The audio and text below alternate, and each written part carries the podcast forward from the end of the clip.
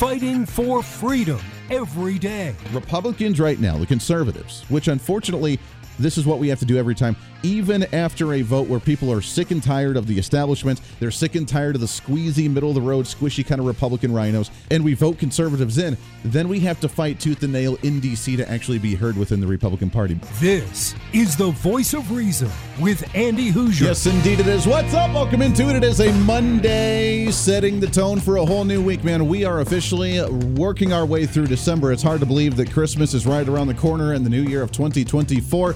I know that breaks a lot of people. It breaks my brain with how fast things have gone, but it's coming up whether you're ready for it or not. So, welcome into it. This is The Voice Reason. I am Andy Hooser, broadcasting live out of the heart of the nation here in Wichita, Kansas, on our flagship radio station. We are all over the country, multiple radio stations and TV and live streaming, podcasting, however you watch or listen to the show. It's so great to have you with us. You are Millennial General reporting for duty like we do every single day. Hopefully, you had a great weekend. It was a great one for me. I tried to put up some Christmas lights. I tried.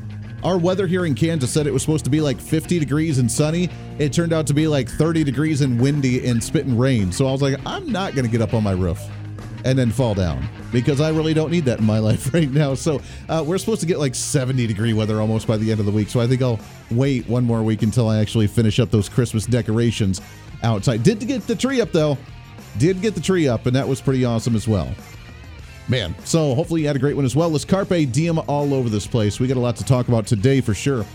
And I don't want to waste any time as we have a great guest to kick off the day and to kick off the week here on this show for a Monday. What's trending today? As we get the latest out of Washington, D.C., obviously a lot of things to address with bills that are being worked on right now, how to wrap up this year properly and to make sure that we are on track for a proper uh, 2024 at the federal level. Really happy, really honored, love having him on, especially now he literally just came out of a meeting in D.C., so he is running all over the place, giving us plenty of time here on the show. My congressman here from the 4th Congressional District in the great state of Kansas, it is Congressman Ron Estes on the line here. Congressman, how are you, my friend? I am doing well. How are you doing, Andy? Oh, it's I'm doing great. It's so good to chat with you, my friend. Happy post Thanksgiving, and uh, man, you guys are working hard up there right now. It always seems like everybody else, you're trying to cram in as much as you can in DC before the end of the year. Yeah, it does. Although this year is going to be different. I mean, we we've uh, uh, trying to focus on how do we break this uh, cycle of continuously spending more money. Yeah. And uh, you know, typically you'd you'd uh, we'd not get 12 appropriations bills passed on time by the start of the fiscal year on October 1st. And then they'd have some continuing resolution that pays bills for two months or three months and typically backed ourselves up into a Christmas holiday and then and then some bloated omnibus bill would get passed to spend everything uh, for the entire year. And and that's when you get lots of rats and cats and stuff added onto it. And uh, we're not going to do that this year. We've uh, we did pass a continuing resolution after after Speaker Johnson was brought into place, uh, but he said he wanted to do something different. So he said we're going to do a continuing resolution. We're going to split the 12 appropriation bills, and we're going to have four of them that will pay for through December or through January 19th, and then the other eight will pay for through February 2nd. And so if if we can't come to some agreement on uh, those bills by then, then the entire government won't shut down so you don't have that crisis and that threat on you. And uh, what Speaker Johnson has said is that uh, you know if, if we can't figure out how to do the appropriations in general, then we'll do a continuing resolution, but we'll we'll have significant cuts in the spending, and we'll just do the rest of the year spending that way. And so this year's going to be a little bit different, and uh, which, which is a good thing. Yeah, I was going to um, say a different, a good way. It's something that you guys haven't done. I like the two-tier plan. It was a little bit different, keeping Democrats on their toes. And like you said, if we don't pass them, then we start seeing those numbers go down on how much we actually spend, which incentivizes the other side to really make a deal happen because that puts the power in your court as Republicans, which is a very rare thing that happens in D.C. I think. Well, and it, and it really is, and, and we've got to do things differently. I, 2023 was a bad year. I, will tell you this number. I, I just got this text right before I called in. Uh, in the last 365 days, the total national debt has increased by 2.4 mm. trillion dollars. That's how much more money has been borrowed. So we we this this past year, 2023, we borrowed more money than we spent on all 12 of the discretionary spending if you if you add up all of the, we spend on defense, all of we spend on agriculture programs, all of them we spend on on health and human services, everything that that the federal government uh, appropriates for each year, we we've borrowed more money uh, than than we spend on all of those bills. So we've we've not only got to talk about discretionary spending, but we also got to talk about uh, a, a, debt commission. We've got to figure out some way to address these automatic spending programs uh, because they're they're consuming so much of the taxpayer dollars, and and we've got to do it in a thoughtful way. But if we don't do it now, I you know the, the discussions out there that Social Security Trust Fund is going to run out of money, and Social Security recipients are going to take a 23% cut. And so we, we've got to be responsible and step up and do the right thing. Yeah, amen to that. There's so many directions I want to go with this because number one, when you talk about the appropriation bills, it is encouraging that we've got, I think, I believe, eight of them completed. And the ones that I've seen look like we've actually done some substantial cuts within those appropriations for the departments that they actually relate to, which is good news. So we're on the right track there. But you're right. When we look at the difference between discretionary and mandatory spending, the mandatory that you guys don't touch is still close to 60% of our federal budget, and that's growing so drastically that we can cut all we want to in discretionary, but it's not really addressing the main issue. So we have to kind of approach this in two different levels, don't we? It, we really do. And you're right that those automatic spending actually closer to 70% right now, particularly if you add in interest on the national debt. And the interest on the national debt skyrocketed as as we've borrowed more money and as interest rates have gone up. So that's that's becoming a bigger and bigger consumer. In fact, it's expected in two years, three years, to go to uh, over a trillion dollars a year in interest alone. And just this past year, it's more than defense. It's it's more than um, uh, every other program except a couple uh, spending programs. Wow, how scary. We're talking with Congressman Ron Estes from right here in the 4th District, my home district here in the state of Kansas. Uh, let's talk about right now the state of the Republican Party and pushing these last few appropriation bills and what we can do to try and win over the Democrats in the Senate with their majority right now because your your guys' uh, margin continues to narrow with the amount of support that you need because of what's happening with uh, George Santos now being out from the Republican side, Kevin McCarthy even announcing that he might be out by the end of the year as well. So your majority continues to dwindle on the House side. Then we got to get Democrats to support the bills over there, which they don't like cuts. So hopefully this, uh, you know, how we move forward after these uh, this continuing resolution might be able to help uh, get them on board at the end with fears of major cuts. But what's uh, politically, what's the game plan to try and unite the Republican Party and to win over the Democrats here? Yeah, I, I think one of the things that that's come to fruition right now is you know when I first came into office six years ago, uh, the the national debt was when when we do polling in the district, it was it was about seventh or eighth in terms of the top concerns that people had. And now this year, it's it's consistently up in the one or two. So people are recognizing that the debt's become an issue and that we've got to address it. And and you know if that's happening in in my district, it's happening across the country. That more and more people are are are realizing the impact and understanding how that that's going to affect them and affect their kids and affect their grandkids. And so there's there is a, a much more much more being weighed in from the, the public and the citizens on all of their elected representatives, whether they're House members or Senate members, that uh, this is an issue out there that has to be worked on. Yeah. And so we're uh, we're, uh, we're, we're we're about to go into that process. I think it's going to be some uh, interesting times because it is going to be a different process instead of the typical we'll sit in a room and, and throw a bunch of money at at uh, spending in order to, to to get enough votes cobbled together. And, and that's not going to happen this time. And, and so we're going to have to figure out how do we how do we spend within our means. And unfortunately, uh, it's going to take us several years to get back to where we have a balanced budget because it's taken a lot of we, we've gone over a lot of long time of being out of control in this spending, and and so we've got to uh, recognize that it's going to take a while to get back to where we need to be. Yeah, it's going to take a long time to do it. You being on the Ways and Means Committee, you kind of get to see that inside scoop on that conversation as well. But from what we're hearing in the media, is that Democrats, like you said, they're starting to change their tone at least just a little bit because it sounds like they're almost ditching the whole Bidenomics idea that we've grown 13 million jobs, that the economy's all back, everything's great. I mean, we had Joe Biden out there trying to say that turkey was the lowest price it's ever been, totally ever on record during Thanksgiving, which we know is not the case at all. But they're starting to recognize that they can't fool citizens when we go to the grocery store and still see uh, f- uh, prices of food up near 30% higher than what they were just before he took office you can try and put lipstick on a pig and try and say that it's all great, but I mean, just common sense and just living in the reality uh, proves otherwise right now. And I think people are starting to catch on to that.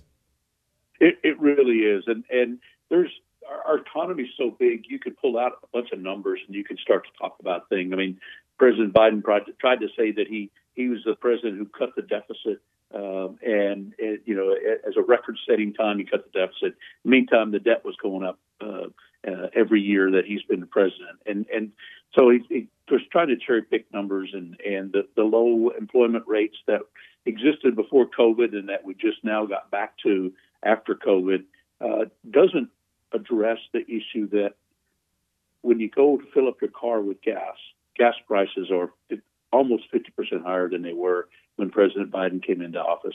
Or when you go to the grocery store to buy milk or bread or eggs, uh, that uh, you're seeing 10, 20, 30 percent increases in those prices, and those are the things that that affect everybody on a day to day basis. And uh, to, to try to call that Bidenomics a success is is not what the American people see and not what they think about, uh, regardless of what what gets spun out of the White House. No, it's pretty laughable. It's, uh, well, good. I'm glad that we're addressing it. I'm glad that there's a change in tone, and we can take uh, take advantage of that change in tone moving forward. We got a couple minutes before we have to take a hard break here, but I want to shift gears for just a moment and let's uh, take it abroad right now with the obvious ongoing uh, conflict with uh, Israel and Hamas.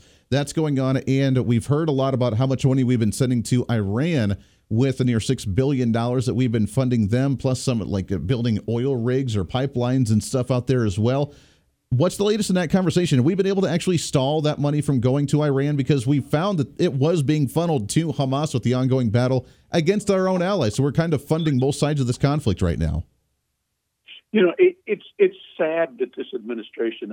I, I don't know what they're doing, what their thought process is, but it seems like they're just kowtowing to whatever Iran wants. I mean, they they basically gone back and tried to give them this six billion dollars that White House says, "Oh well, it's for humanitarian aid."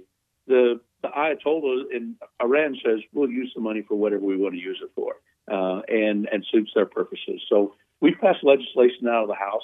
Uh, we've done our job, uh, and the House has has passed a bill to prohibit uh, any future uh, movement of that money into into Iran and uh, we're waiting on the Senate to work. I mean, that that's like so many other things that the House has passed good legislation, uh, passed HR two on border security. Mm. We've passed funding for Israel to help support them. We've passed uh, legislation to, to stop funding Iran and and the, the, the, main sponsors of terrorism in the Middle East. And uh, we, we need to get the Senate to, to address some of these things. Yeah, get them on board here. Let's take a break real quick. It's Congressman Ron Estes from the 4th District in the state of Kansas. My congressman, great friend. We've had him on the show for years, and it's so wonderful to have him on here uh, from D.C. giving us the update. When we come back, I want to talk about H.R. 2 for a minute on what you guys did pass with immigration, with uh, keeping illegals out of public parks and other places as well. We'll do that when we come back here for a Monday here on The Voice of Reason. Stay right here.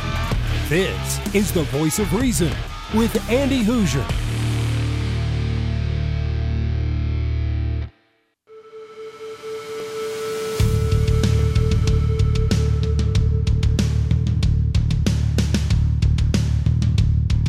Fighting for freedom every day. This is the voice of reason with Andy Hooser. Yes, indeed it is. Welcome into it. 24 minutes past the hour. Radio, TV, live streaming, podcasting. Your political therapist here on the show as we break down the issues of the day. We let you vent and we process your emotions politically each and every day.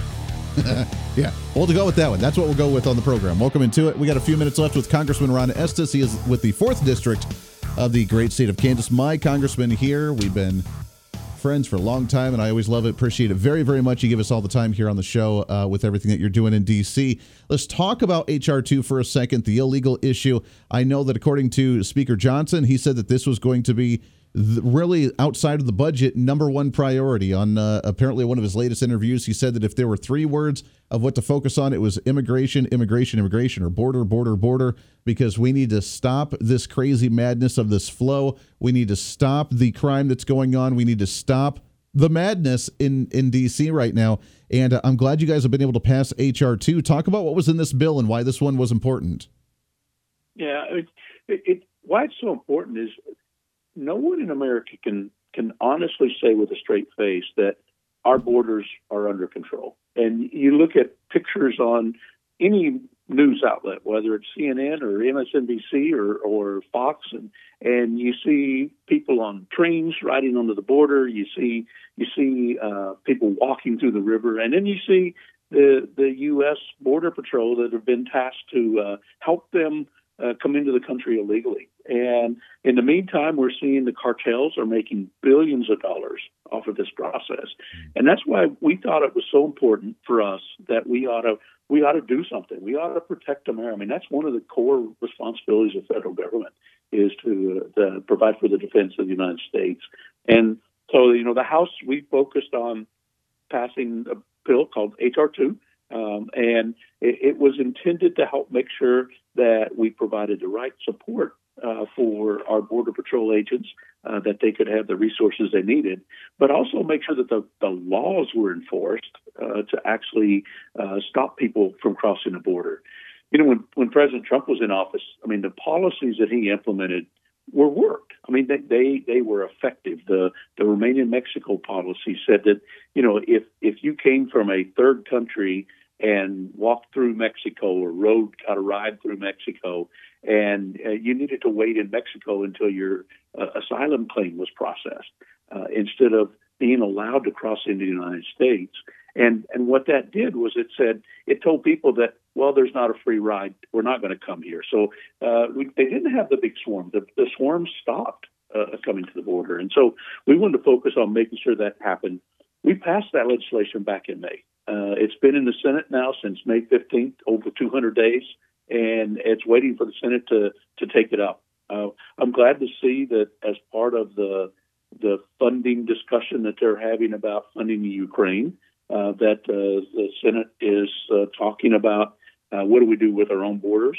Uh, there's there's people that you know are supportive of funding Ukraine, um, and and uh, others that are questioning what's what's the purpose, what's the goal there. Uh, but nobody can argue that we shouldn't be defending uh, our borders in the United States. Yeah. Well, and I'm glad because we're finally, finally, Republicans are uh, starting to play smart, which it's taken us a very long time to get to this point, and starting to use the same games against Democrats as what they used to us. As hey, if you want Ukrainian funding, which a lot of Republicans are against because of watching, you know, three of one of the top military guys under Zelensky being able to go out and buy multi-million dollar uh, boats and and cruise ships or whatever else they're doing out there right now with the money that we're sending them. That if you want more funding for Ukraine, then guess what? You need to do something for us, and you need to pass our bills. If you want funding for X, Y, and Z, you need to pass these appropriations bills and actually get us back on track here. We have to start haggling and strong arming them because they've done it to us for decades and we've always been on the defense here. And it finally, it seems like we're on the offense actually making things happen, which makes me so optimistic going into a new year, Congressman. I love it. So we're out of time, Congressman. Keep up this fight. I love everything you guys are doing. Thank you so much. We got to get you back on the show again soon, my friend. Well, that's great. I mean, we we we still got fights to go, and it's going to be a long process, but we're going to we're in it for the long haul. In it for the long haul. It's Congressman Ron Estes. We appreciate it very much, my friend. Lots more coming up. Stay right here. With Andy Hooser.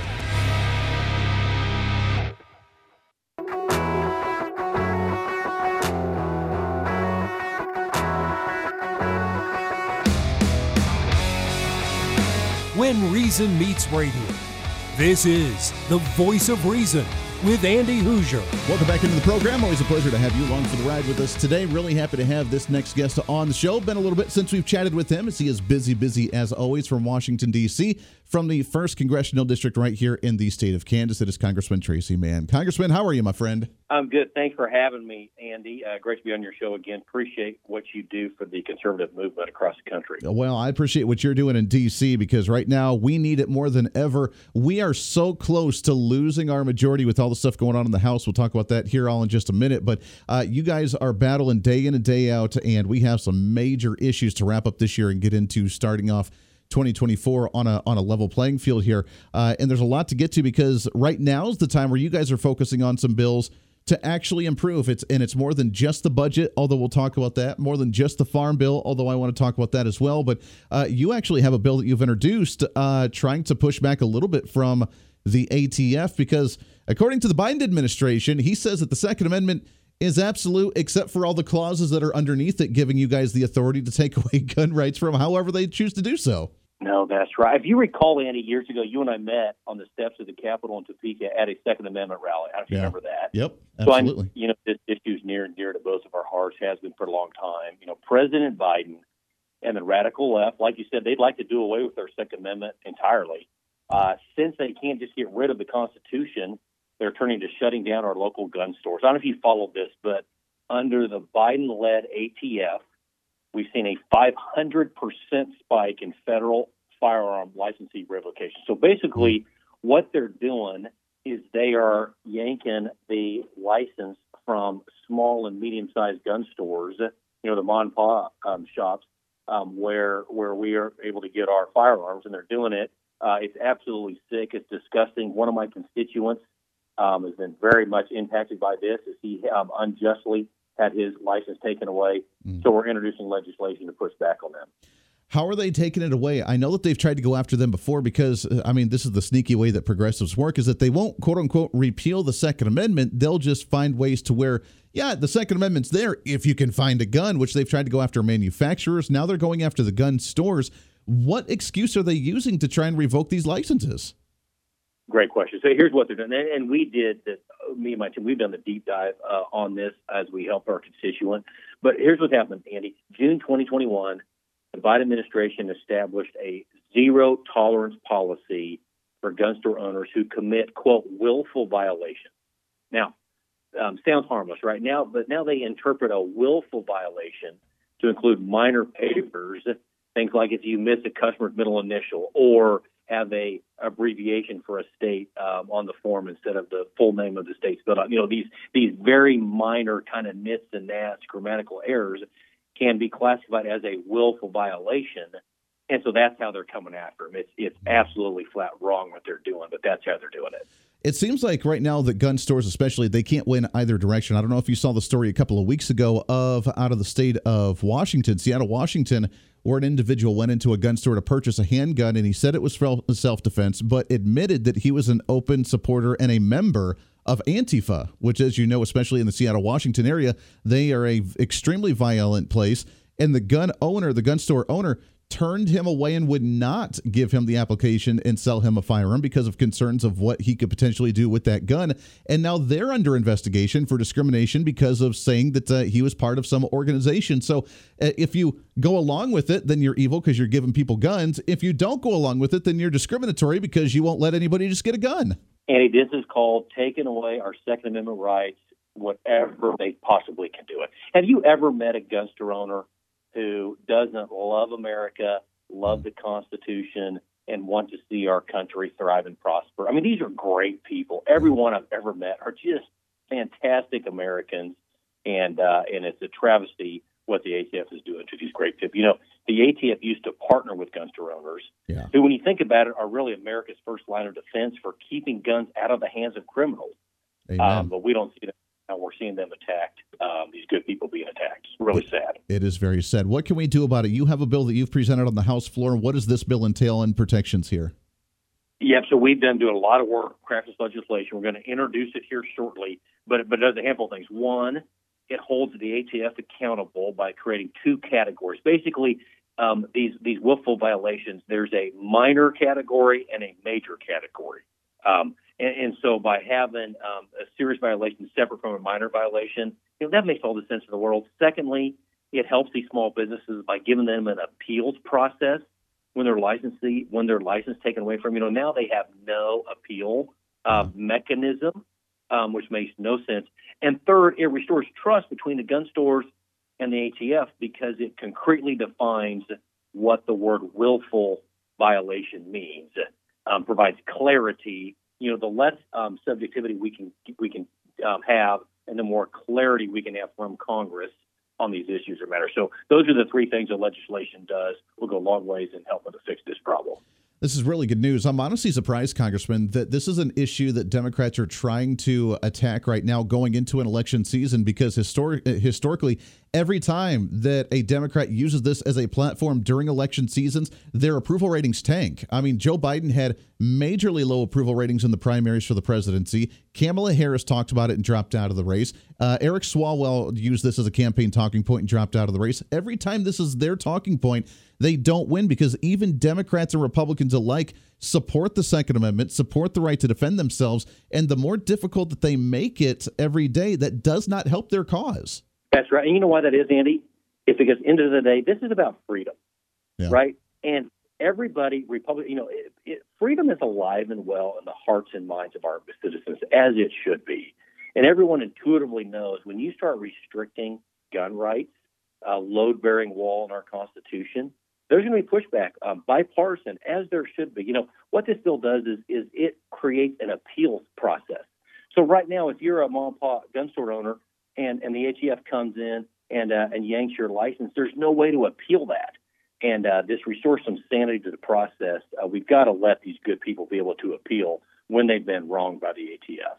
Yeah, amen to that. We're talking with Congressman Tracey Mann from the first district here in the state of Kansas. With this bill, uh, if hopefully it could go through, hopefully you can get some bipartisan support and be able to make it happen out of the House. It's going to be challenging to get this out of the Senate, probably for the same reasons that we're trying to protect in, uh, from the ATF. But, uh, Congressman, this just kind of falls right in line, isn't it, of the weaponization of federal agencies against the American people instead of, like you said, when the ATF was originally supposed to be there to help gun stores, help the Second Amendment actually be protected. And now it's been turned against us to try and find the sneaky ways of you didn't dot your I or cross your T. Now we get to shut down your business. That's exactly right, Andy. And, and I'm glad you see it for what it is. I mean, this, what we're doing here it's it's one um, one of the battles in this bigger war against administration and the radical left. They're trying to fundamentally rechange, remake our country. Um, so it's it's about F, you know these licenses that are getting unfairly taken from folks. It's about the weaponization of the federal government. It's about coming after innocent citizens, surveillance. You know, all these things um, are all part of a bigger narrative, and that's when you have a large federal government, you're going to restrict individual freedom of, uh, of God fearing, freedom loving Americans. And that's not what our founding fathers intended. Yeah. Yeah. Talk about the state of the House right now. I know, and we don't need to go into the details with the investigation on George Santos, the vote to possibly expel him, but it is narrowing between him and the rumor that Kevin McCarthy may step out of his seat before the end of the year or by the end of the year as well because of just uh, what he's going through after being booted out of the speakership. That we're dropping in numbers pretty dramatically on the House representative side for the Republican majority. And that makes it even more difficult to pass a bill when a lot of times the Republican caucus doesn't unify on issues. And now we have your bill that's going up there. We have uh, appropriation bills that are coming up. We have the impeachment investigation on the on the Biden administration. There's a lot of major things that are happening pretty quickly. Uh, do we have unification within the party right now? Because it seems like we're going to have a bigger challenge to even get anything done. Very thin margins as we know. You know, the Senate 50 50 or 51 49, uh, the House 435 members, it's between a three and a five vote margin, mm. you know, give or take. Uh, Republicans have to stick together. You know, we're the last line of defense, as I see it, um, for absolute craziness. Um, to to come out and, uh, and and for the administration run, to run ramshot over this country, uh, we got to stick together. We got to continue to uh, put our shoulder pads and helmet on every day as we uh, fight like mad to preserve our country as we get to the next election here. Yeah, amen to that. I know that the uh, the, the announcement came over the last week or so about the extension of the farm bill. Uh, over the next year to give you guys more time to work on that. But uh, is that conversation still ongoing, and are we optimistic we can actually have a decent farm bill by next year? Um, yes, and yes. You know, I've been advocating. I went to the floor last week, gave a floor speech on the importance of a five-year farm bill. You know, the farm bill, yes, it got extended for a year Yes, that provides a little bit of certainty, but we uh, need to keep the pedal to the metal to get a five year farm bill passed in place to provide certainty for ag producers all over Kansas, all over the country. Yeah. Amen to that. Last question for you on this as well is uh, the the continuing resolution. We have the spending up until January, February ish. The last I heard, you guys had about eight appropriations out of the twelves that were about wrapped up, and obviously a big battle when they go over to the Senate as well. But uh, what's the update on on the budget right now, and are we moving closer to actually seeing a full federal budget being completed this year? Uh, we're moving closer than we've ever been. We still have a long ways to go. I voted against the continuing resolution. I mean, look, we can't keep kicking the can down the field. Uh, we, we're thirty-three and a half trillion dollars with a T, trillion dollars in debt. Reminder, that's thirty-three thousand five hundred billion dollars. Yeah. Um, we cannot continue to spend money like this. At the very least, we should return to pre-pandemic spending levels uh, as we begin to get our fiscal house in order. So, you know, we're having um, we're doing a deeper dive to appropriations committee than than has been done for a long, long time, maybe the last couple of decades, as we really look into deep into these agencies' budget on the House side. Um, that work has not happened in the Senate, though, and we still have a long ways to go. There it is. That's Congressman Tracey Mann from the First District of Kansas. A lot of Kansas interviews today. Interesting stuff. We'll break some of that down when we come back right around the corner. It's a Monday here on The Voice Reason. Lots more to get to. Stay right here. This is The Voice of Reason with Andy Hooser.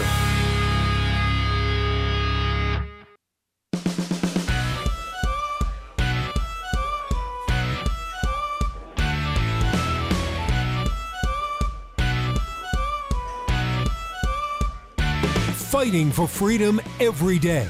The Voice of Reason with Andy Hooser. Yes, indeed it is. Welcome back into it. Thanks for hanging out last couple of minutes here on the show. Boy, flew right on by. Now, I know, I know. I had two congressmen on back to back from the state of Kansas, where I come from. Obviously, that's where I'm based out of with our flagship station. We have a lot of listeners outside of the state of Kansas, even radio stations that are outside of the state of Kansas, well beyond our purview. Totally understand that, but great information. And man, what great contacts we have. We love them to death. I mean, Congressman Ron Estes from the 4th District, first part of the show, part of the Ways and Means Committee, part of that conversation when it comes to the budget. So that's pretty awesome. Congressman Tracey Mann promoting up his uh, bill, the Rifle Act against the ATF, pushing back a little bit against the weaponization of Washington, D.C., and all the bureaucratic states. Pretty amazing there. So we thank both of them for what they're doing. The hard fights, we will get some more elected officials. If you did not get a chance to check out our syndicated show over the weekend, highly recommend that you do so because we got to talk to a state senator out of the state of Washington. Obviously, with our big uh, uh, radio stations up in the Seattle and Tacoma, Washington areas, uh, we got to talk to one of your state senators and great in, in uh, individual. Now, here's the thing: she was a Democrat, so that would brought on a definitely unique conversation that we had, but she was a wonderful lady. Her new book and talked about local activism, regardless of what side of the aisle that you're on. It was a great conversation to have about how to get involved locally, how to be that game changer, how to be part of that community, how to change your community for the better, and fight for what you believe in to represent your community in the best way possible. So, a fascinating conversation.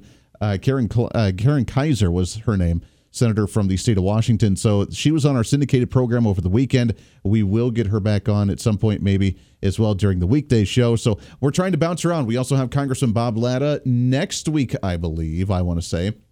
Or maybe it's later this week. I can't remember. That will be on talking from the state of Ohio as well. So uh, we're bouncing around. We're making more contacts and really happy to have all these elected officials on. U.S. Senator James Lankford also will be joining us from the state of Oklahoma here in the next few weeks. So a lot of stuff working in D.C. because, as I mentioned, I am more excited, I think, about what's going on in Washington right now than I have seen in a very long time. Andy, what do you mean by that? Well, I mean by that is, like Congressman Estes said, is that right now we have the leverage. We and we always had the leverage, but now we're starting to recognize that leverage. You ever you ever go through like a like a religious or a spiritual experience in your life when you realize that you actually have that individual power. What am I doing? Why am I waiting on other people to do something for me? I'm just going to go ahead and do it myself. Whatever religious experience that you've had like that, and that uh, God speaks through you, or that you have all of a sudden this this warmness inside, and this light bulb moment pops on, and aha, I can fix the issue all by myself.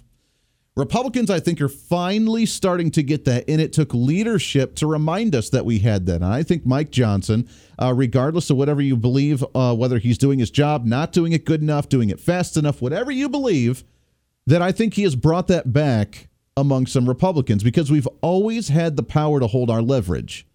And now we're finally starting to wake up and be smart enough to recognize on how to use that leverage and that power to play the games in Washington, D.C. that they don't like us to play, that they usually play against us, and that we're starting to realize that we can play against them.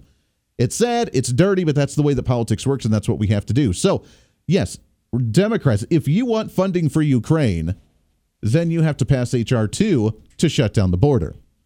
Democrats, if you want Social Security and Medicare and Medicaid to continue, then you have to pass our appropriation bills that are going to have some cuts in them because the appropriation bills do not cut funding for the mandatory category of spending, which is all of these social media programs. So, uh, yeah, if you want your projects to be funded, you better do our budget, and our budget is going to constitute a little bit of a cut to your program, but it's not as much as what it's going to be like if you don't pass our appropriations bills.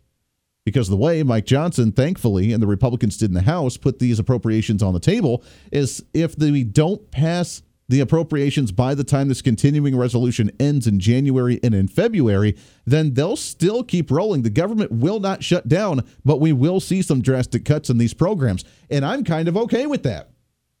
We're not going to allow them to hold that government shutdown button dangling over our head. That fear of, well, if you don't pass this and do it our way, then we're going to shut down. We're going to cut all the Social Security for everybody, and people will die in the streets. That's what they tell us. And we're not going to play that game anymore. We're not playing your game anymore. This is our court now. This is our ball game now. And I'm telling you, Republicans, if you start using that leverage and you start flexing your muscles just a little bit, the Republican voters will respond. We will respect you. We will get some courage again. We will have some faith in you again. And we will vote you in for the presidency, the House, and even the Senate, which we're optimistic about taking in the 2024 election if we play our cards right. Don't cower. Don't waver. Don't try and just run away and be scared of your own shadow. It's time for us to take the bull by the horns and dominate, baby. I am excited. I am optimistic. And maybe for the first time in a long time, we can actually see something happen with Republicans taking control of the conversation. What do you say to that? Welcome into it. Let's do it again tomorrow for a Tuesday. Until then, be your own voice of reason. This is the voice of reason. I'm Andy Hooser. We'll see you on the radio.